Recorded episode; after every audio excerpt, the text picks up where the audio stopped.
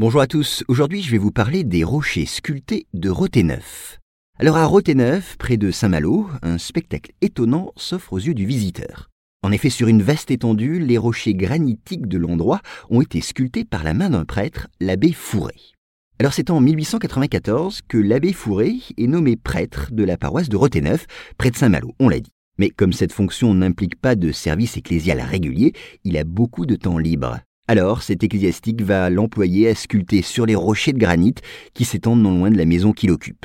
De 1894 à 1907, il fait ainsi surgir de la pierre plus de 300 statues sculptées sur plus de 500 mètres carrés de falaise. Sculpteur autodidacte, il représente là des visages de marins et de pirates, dont certains seraient ceux des habitants de son village. Et puis il puise également son inspiration dans des thèmes religieux, comme la vie de saint Breton, ou des sujets d'actualité, comme la guerre du Transvaal.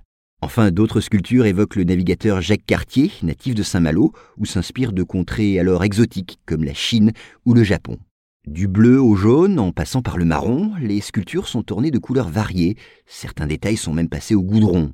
Malheureusement atteint de paralysie, l'abbé Fourré cesse de sculpter à partir de 1907. À noter que ces rochers sculptés de Roténeuf sont l'un des exemples les plus saisissants de cet art brut, également illustré par le palais idéal du célèbre facteur Cheval.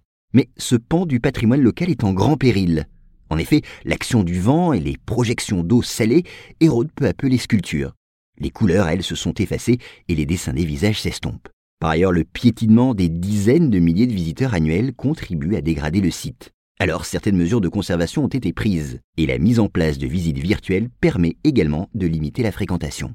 Malgré ces quelques initiatives, l'état des sculptures est jugé alarmant. D'après un rapport officiel, ces œuvres de pierre ne seraient plus visibles d'ici quelques décennies si des mesures de protection plus strictes n'étaient pas prises entre-temps.